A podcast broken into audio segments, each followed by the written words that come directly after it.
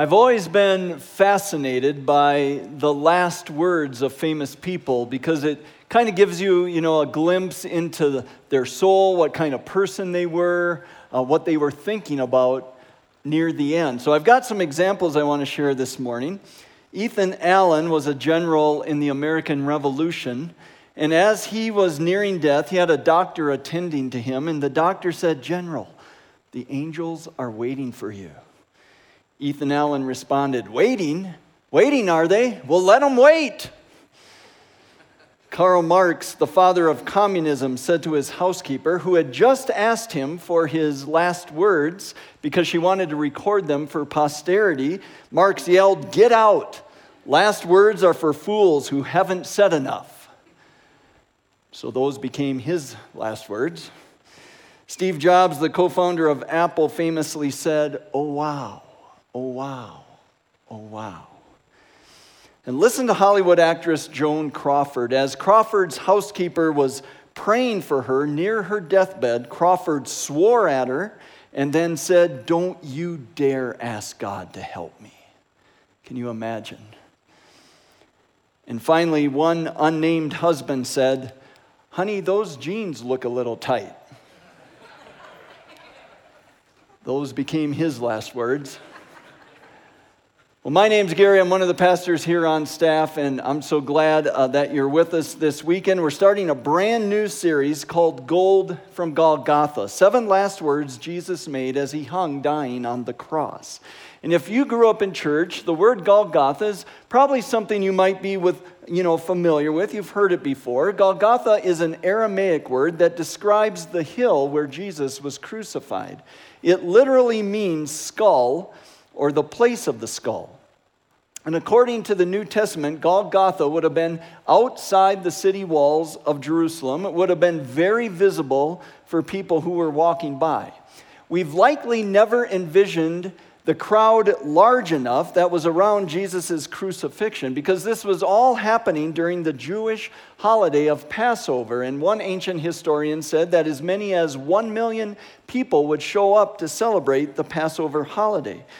So when Jesus was crucified in Jerusalem, tens of thousands of people were in the city. Hundreds of thousands more were camped out all around. And this is why what is written on the cross, "Jesus of Nazareth, King of the Jews," was written in 3 different languages, because there would have been thousands and thousands of people passing by, all speaking different languages. We've seen the pictures. We've watched the movies. Jesus was beaten, then whipped so brutally by the Roman guards that his back would have been shredded. The Roman guards would have used what's called the cat of nine tails. The cat of nine tails is made of these long straps of leather, but fastened at the very end are pieces of metal and glass and bone, so that when the Roman guard would have whipped the back of Jesus, it would have stuck. And then when he pulled back, it would literally rip pieces of flesh off the back, oftentimes so awful that your internal organs were exposed. Jesus was mocked, repeatedly punched. His beard was torn from his face, a crown of thorns pushed down on his head, and he was stripped naked so that he would experience ultimate humiliation. Then they crucified him. It is arguably the most painful death ever invented by humans. It's where we get our term excruciating. And it was reserved primarily for the most vicious of criminals. The Romans didn't invent crucifixion, but they sure did perfect it.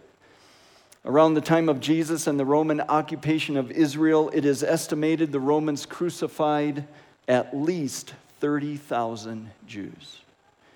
And they always did it in highly visible areas, around busy highways, to help keep their empire under control, basically saying, if you mess around with Rome, this is what will happen to you. Crucifixion is a horribly slow, torturous death. Jesus would have been experiencing all kinds of trauma, nerve pain like fire coursing throughout his body, the throbbing and cramping in his arms and legs that were created by the nails and the contorted position on the cross that he was forced into. Of course, loss of blood and unbearable pressure on the heart and lungs. It would have been nearly impossible for him to breathe. And the only way that he could breathe is by pushing up on his legs so that he could somehow open up his lungs just to be able to exhale for a few seconds. And yet all the while, that up and down motion, being able to breathe, would mean rubbing his lacerated back up and down the wood of the cross. And it's from this scene, Jesus, the Son of God, speaks to you and me with great physical effort, out of unspeakable pain, gasping with his final breaths, these golden words from Golgotha. Gallup did a poll several years ago asking, what word or phrase would you most want sincerely said to you? Now, it should come as no shock that the phrase most people would want sincerely said to them is, I love you. In fact, if you're sitting next to someone you love right now, I'm going to give you a moment here in just a second. I want you to say, I love you. And if you don't know the person sitting next to you, just say, what's up? So number one was, I love you. What do you think number two was? I forgive you. Isn't that interesting?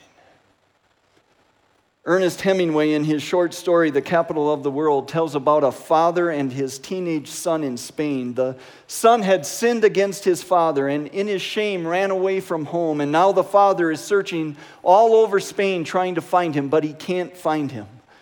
Finally, in the city of Madrid, in a last desperate attempt to find his son, the father places an ad in the daily newspaper that read, Paco, meet me at Hotel Montaña noon Tuesday. All is forgiven. Papa. That night, the father prayed that maybe the boy would see the ad and maybe, just maybe, he would come to the Hotel Montaña. The very next morning, the father arrived at the hotel and he couldn't believe his eyes because a squadron of police officers had been called out to keep order among the 800 young boys named Paco who had come to meet their father. 800 boys named Paco had read the ad in the newspaper and hoped it was for them. 800 Pacos had come to receive the forgiveness they so desperately needed, but didn't think was possible. Everybody wants to hear the words, I love you, but as Hemingway's story makes so incredibly clear, everybody desperately needs to hear, I forgive you. If you have your Bibles with you today or your phone or a device, I encourage you to open up to the Gospel of Luke. It'll be on the screens as well. The Gospel of Luke, chapter 23. Our main thought this weekend is simply this: all can be forgiven. If this is your first time in church or your first time in a long time, I'm so glad you're here because I want you to hear this. But more importantly than that, I want you to believe this. All can be forgiven. In Luke 23, verse 32, Luke describes the scene. Two others, both criminals, were led out to be executed with him, talking about Jesus. And when they came to a place called the Skull, they nailed him to the cross. And the criminals were also crucified, one on his right and one on his left. And Jesus said, Father, forgive them, for they don't know what they are doing. And the soldiers gambled for his clothes by throwing dice. Wow. All can be forgiven. Do you believe that? If you're taking notes, write this down. Jesus wants you and me to hear that from him. Jesus wants you and me to hear that from him. He wants us to know that forgiveness is available. My greatest need is forgiveness. Your greatest need is forgiveness. Because to enter eternity unforgiven is the difference between heaven and hell. Now, before we go any further, when we were reading that verse, there are two little words that Luke captures, and they seem so inconsequential, but here's what's so important. I never knew this. The Greek verb Jesus uses in the verses that we just read is in the ongoing tense. So what Luke is telling us is that when it says Jesus said, what is really being communicated is that Jesus kept on saying what he had been saying before. Father, forgive them. They don't know what they're doing. Father, forgive them. They don't know what they're doing. We don't know when it started. Maybe it started in the garden when they arrested him. Maybe it was when Jesus was going through the mockery of a trial. Maybe it's when the first Roman guard unleashed the cat of nine tails on his back. But Father, forgive them. They don't know what they're doing. Maybe it was when they pulled out Jesus' beard by the roots, or when they pushed that crown of thorn onto his head, or as the soldiers pounded the nails into his hands and feet. But Jesus just kept on saying, Father, forgive them. 700 years earlier, the prophet Isaiah prophesied about this scene when he said in Isaiah 52, "But many were amazed when they saw him. His face was so disfigured, he seemed hardly human. And from his appearance, one would scarcely know he was a man." Jesus is being so brutalized here that he doesn't even look human anymore. And he's crying out to his Father, but he's not crying out for help for himself. No, he's praying for those who are torturing him. He's praying for those who are brutalizing him. He's praying for them. Isaiah prophesied about that as well in Isaiah 53, "For he bore the sin of many and made intercession." He prayed for the transgressors. Father, oh Father, forgive them, forgive them, forgive them. There are several Greek words that can be translated forgive, so it's so interesting that the word Jesus uses here for forgive doesn't mean to forget or to wipe out or to blot out or to erase, although those are certainly meanings that we could use for the word forgive, but that's not the intent of the word Jesus uses. In fact, the word isn't even always translated forgive. A couple of different places in the New Testament, this very same word is used, and it means to leave alone.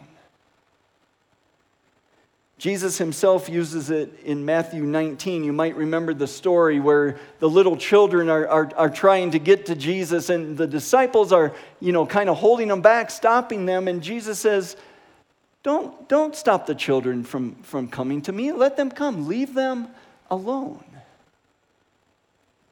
You see what's happening here? I never saw this before. What Jesus is communicating to his Father is leave them alone. Father, leave them alone. Don't condemn them. Condemn me. I know somebody has to pay for their sin. I'll pay. I'll pay. If you grew up hearing this story as a kid like I did, please don't let this feel so familiar. Experience the reality that's unfolding here. Our God is an awesome God. The author of Hebrews describes him as an all-consuming fire. He is holy, he is just, he is good, and he loves the Son. but he cannot tolerate wickedness and sin forever. He is too holy for that. And yes, of course, from eternity past, the Father and the Son had this plan where Jesus would come to earth and he would give himself as a sacrifice for the people of this planet. But don't for one minute think that as it was happening, as they beat him and mocked him and brutalized him, that God the Father, in all of his holiness and in all of his justice and power, was just kind of watching that indifferently. No, God the Father loves the Son.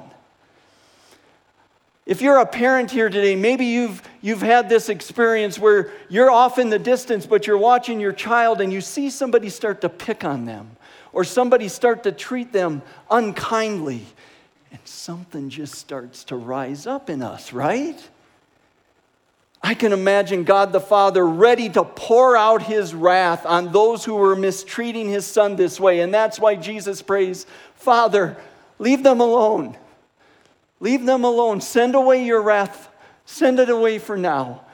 Condemn me. I'll pay. I know someone has to pay for their sin. I'll pay. So Jesus wants you and me to know. He wants you and me to believe that because of what he has done, he has paid the price. He has paid our debt. All can be forgiven. But what about the second part of that prayer? They don't know what they're doing. Seems a bit odd, right? Seems a bit naive. It seems to me the people that were killing Jesus knew exactly what they were doing. Judas knew he was innocent. The Jewish leaders knew he was innocent. Pilate knew he was innocent. The Roman guards, they didn't probably even care if he was innocent or not, but they certainly knew what they were doing. And the people standing there watching, they knew what they were doing. Why is Jesus praying this? Because they didn't know they were crucifying the Son of the living God. They didn't know they were the ones he was dying for.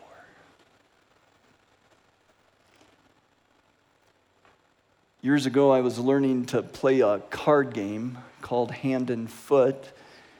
And one of the people that helped me to learn the game, he was one of the people teaching me, was my junior high PE teacher, Mr. Hoskin. Now, Mr. Hoskin was about as mild-mannered as they come, such a kind, sweet, soft-spoken guy, a great athlete, but just so mild-mannered. And now he was retired, and he was probably pushing 70 years old. And without getting into all of the details, suffice it to say, I was not understanding all the rules.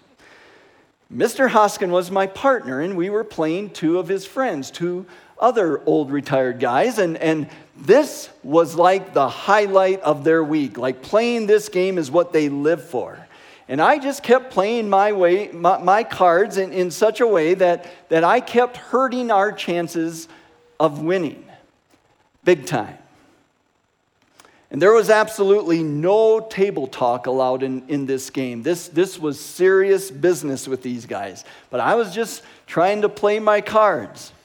And I could feel the tension start to rise around the table. And whenever I would make a wrong play, I could see Mr. Hoskin. He'd start kind of shifting in his seat, or he'd start grabbing his chin, because Mr. Hoskin, as mild-mannered as he is also very, very competitive. Well, finally, he couldn't take it any longer, and on one of my wrong plays, he just said, "I just don't understand what you don't understand." Now, that hurt back then, but I think it's a classic line. I love that line. I've used it many times since then. I just don't understand what you don't understand. One of Jesus' closest friends, John, wrote all about this when he wrote in John 1, he, Jesus, came into the very world he created, but the world didn't recognize him. He came to his own people, and even they rejected him. You see, they didn't understand. But to all who believed him and accepted him, he gave the right to become children of God. Jesus came to save a world that was lost, but they didn't understand what they didn't understand. And they killed the Son of God. But here's the sobering truth for you and me here today, and this is where it gets personal, real personal. You see, we killed Jesus too. You and I were there that day too. Our sins put Jesus on the cross. We were a part of torturing him too. Every time we've fallen short, every time we've intentionally chosen to go our own way, every time we've purposefully done something we knew was wrong, we were brutalizing the Son of God. You see, we didn't know what we were doing either. And Isaiah captures this as well in Isaiah 53. We all, like sheep, have gone astray. We didn't know what we were doing. Each of us has turned to our own way, and the Lord has laid on him, because somebody has to pay. And the Lord has laid on Jesus the iniquity of us all. So no matter what you think you've done, or no matter what you think would be unforgivable, Jesus wants all of us to know, because of his amazing sacrificial love, all can be forgiven. He has paid the price. So Jesus wants you and me to hear that from him, and then once we've accepted it and embraced it, write this down, Jesus wants others to hear that from you and me. He wants others to hear they're forgiven from you and me. Think about all the times that he talked about this. When he was teaching his disciples to pray, he taught them to forgive us our trespasses as we forgive those who trespass against us. Remember when he was teaching and he said, if you're at the altar, if you're getting ready to worship God, and there you remember that somebody's upset at you, somebody, there's a rift between you and somebody else, Jesus says, you go find that person and you make it right with them before you come to worship.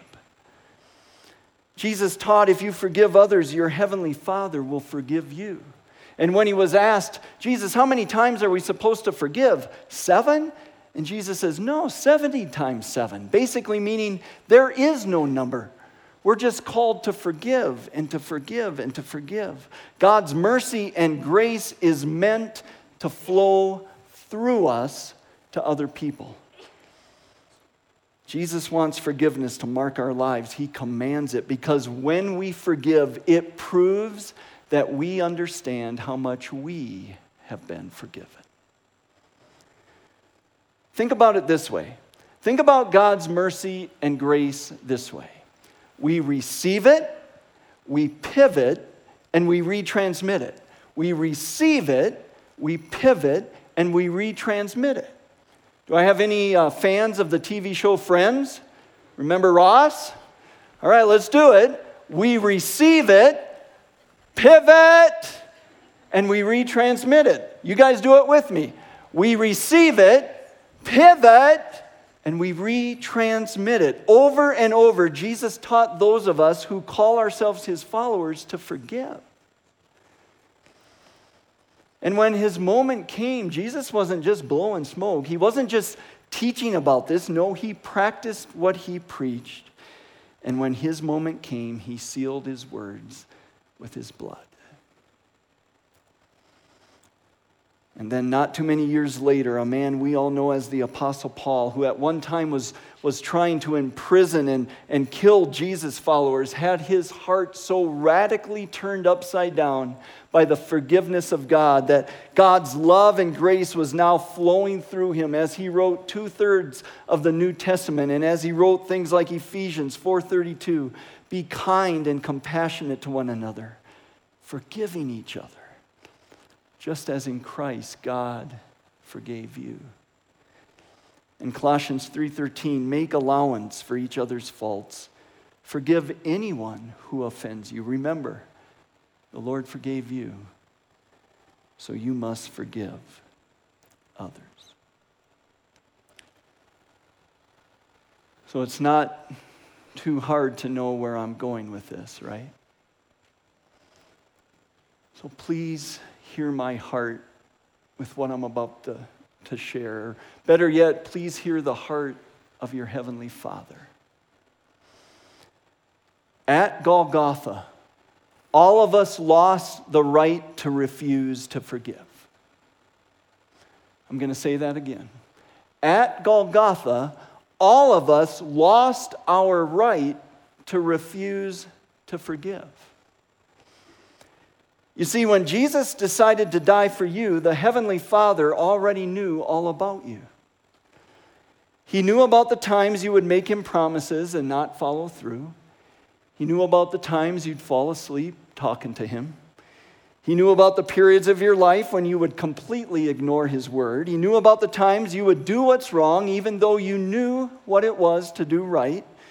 He knew about the times you would beg him to bail you out. And then as soon as he did, you just kind of forgot about him again. He knew about, this one's complicated. He knew about the times you would misuse your money, the money he gave you, to pay for entertainment, to watch sin that his son would have to die for. He knew all about that. He knew about the times you and I would purposefully lie, cheat, gossip, steal, manipulate, lust. He knew about our anger and our jealousy and our judgmentalness and our hatred and our ungratefulness and our addictions and our laziness and our abusiveness and selfishness. And because the Heavenly Father is holy and just, someone had to pay. And Jesus stepped in and said with urgency, "Father, leave them alone. I'll pay. I'll pay." And Jesus took the brutality of our punishment, knowing exactly what you and I would be like. And he did it anyway. So here at Golgotha, all of us lost our right to refuse to forgive. And when we start to say, but you don't know how much she hurt me, or you don't know what he did to me, and you're right, I don't know. And listen, I am not minimizing any of the pain that you've gone through. The pain is real. And you're right, I don't know. But your Heavenly Father does. And let me just say that forgiveness and trust are not the same thing. We've said that for years from this stage. Forgiveness and trust are not the same thing. Forgiveness is given, and that's what God asks us to do, commands us to do. Trust is earned.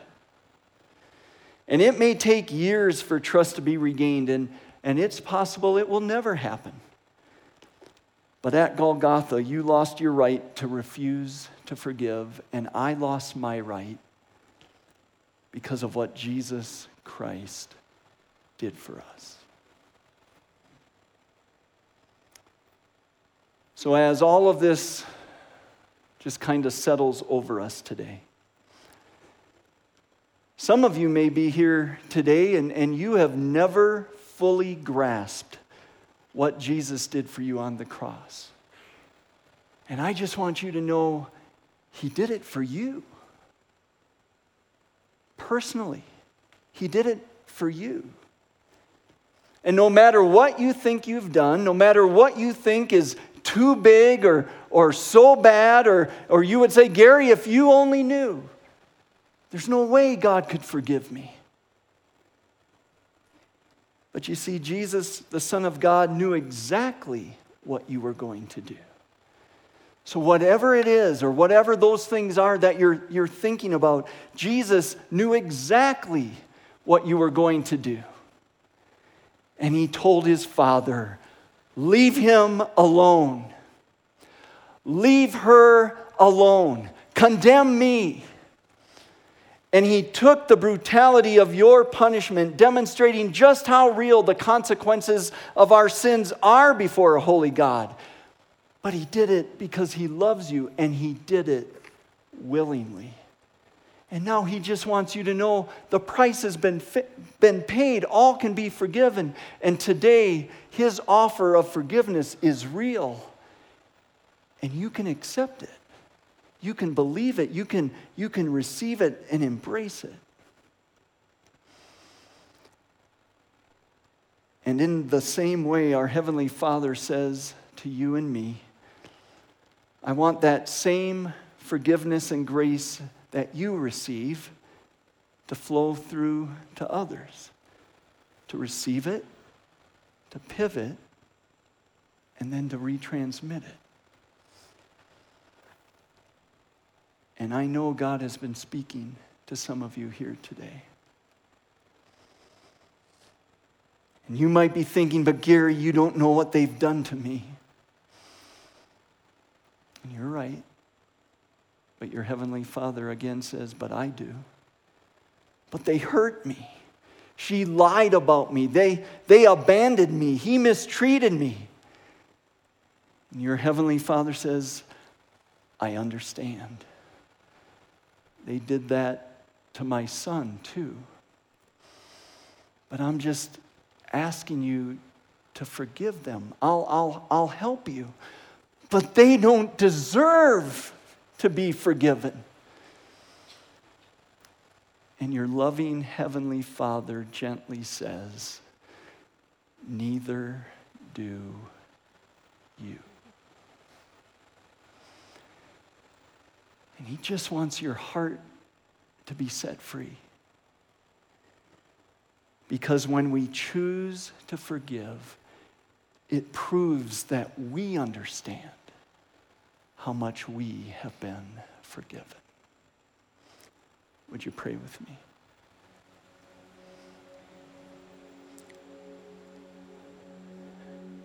And Heavenly Father, there may be some in this room right now that for the very first time are recognizing that their sin is what put Jesus on the cross. So Heavenly Father, please speak to them. And if that's you here today and somehow in your heart and in the depths of who you are, something is rising up that just says, I believe. I believe that my sin separated me from God. I believe that I was a part of brutalizing the Son of God, Jesus. But I want to be forgiven. And with all that I've been hearing today, I believe. And so in your own words, I would just encourage you, talk to God. Tell him that you are so sorry for living your life apart from him and going in your own direction. You didn't know, but now you do. And in your own words, just say, Father, forgive me. Thank you that Jesus paid the price for me. And you just invite him to come into your life and then just tell him, I want to live my life for you now out of all that you've done for me. And Father, for any that are praying that prayer right now, thank you that Jesus not only died for our sins, but you brought him back to life, so he is alive forevermore. And we can know him and experience his presence in our life today. So Father, I pray for any coming to you for the very first time, they would begin to experience the living Savior in their life.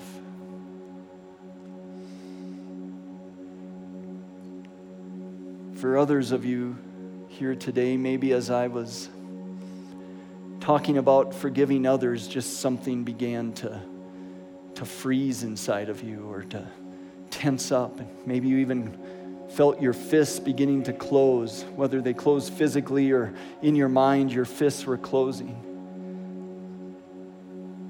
But you know God's been speaking to you. and you know the pain that you've been causing yourself by holding on to unforgiveness. Because all unforgiveness does is keep the hurt fresh and present and ongoing. And today you're ready. Today you're ready to let go.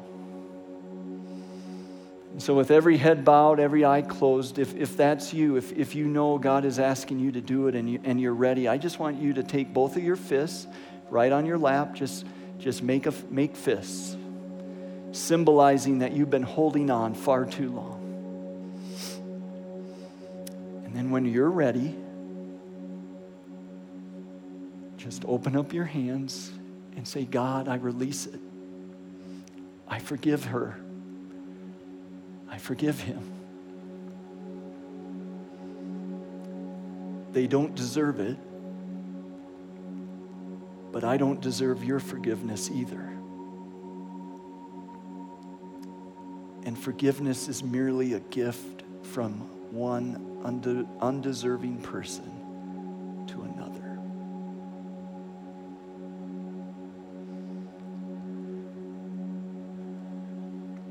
Heavenly Father, I thank you for your incredible love. And I thank you for your Son, Jesus, who came into this world to forgive us. We were the ones that deserved to be on the cross. We were the ones that deserved punishment. But Jesus said, leave them alone. God, what amazing love. We love you. Thank you. And we pray it all in Jesus' name.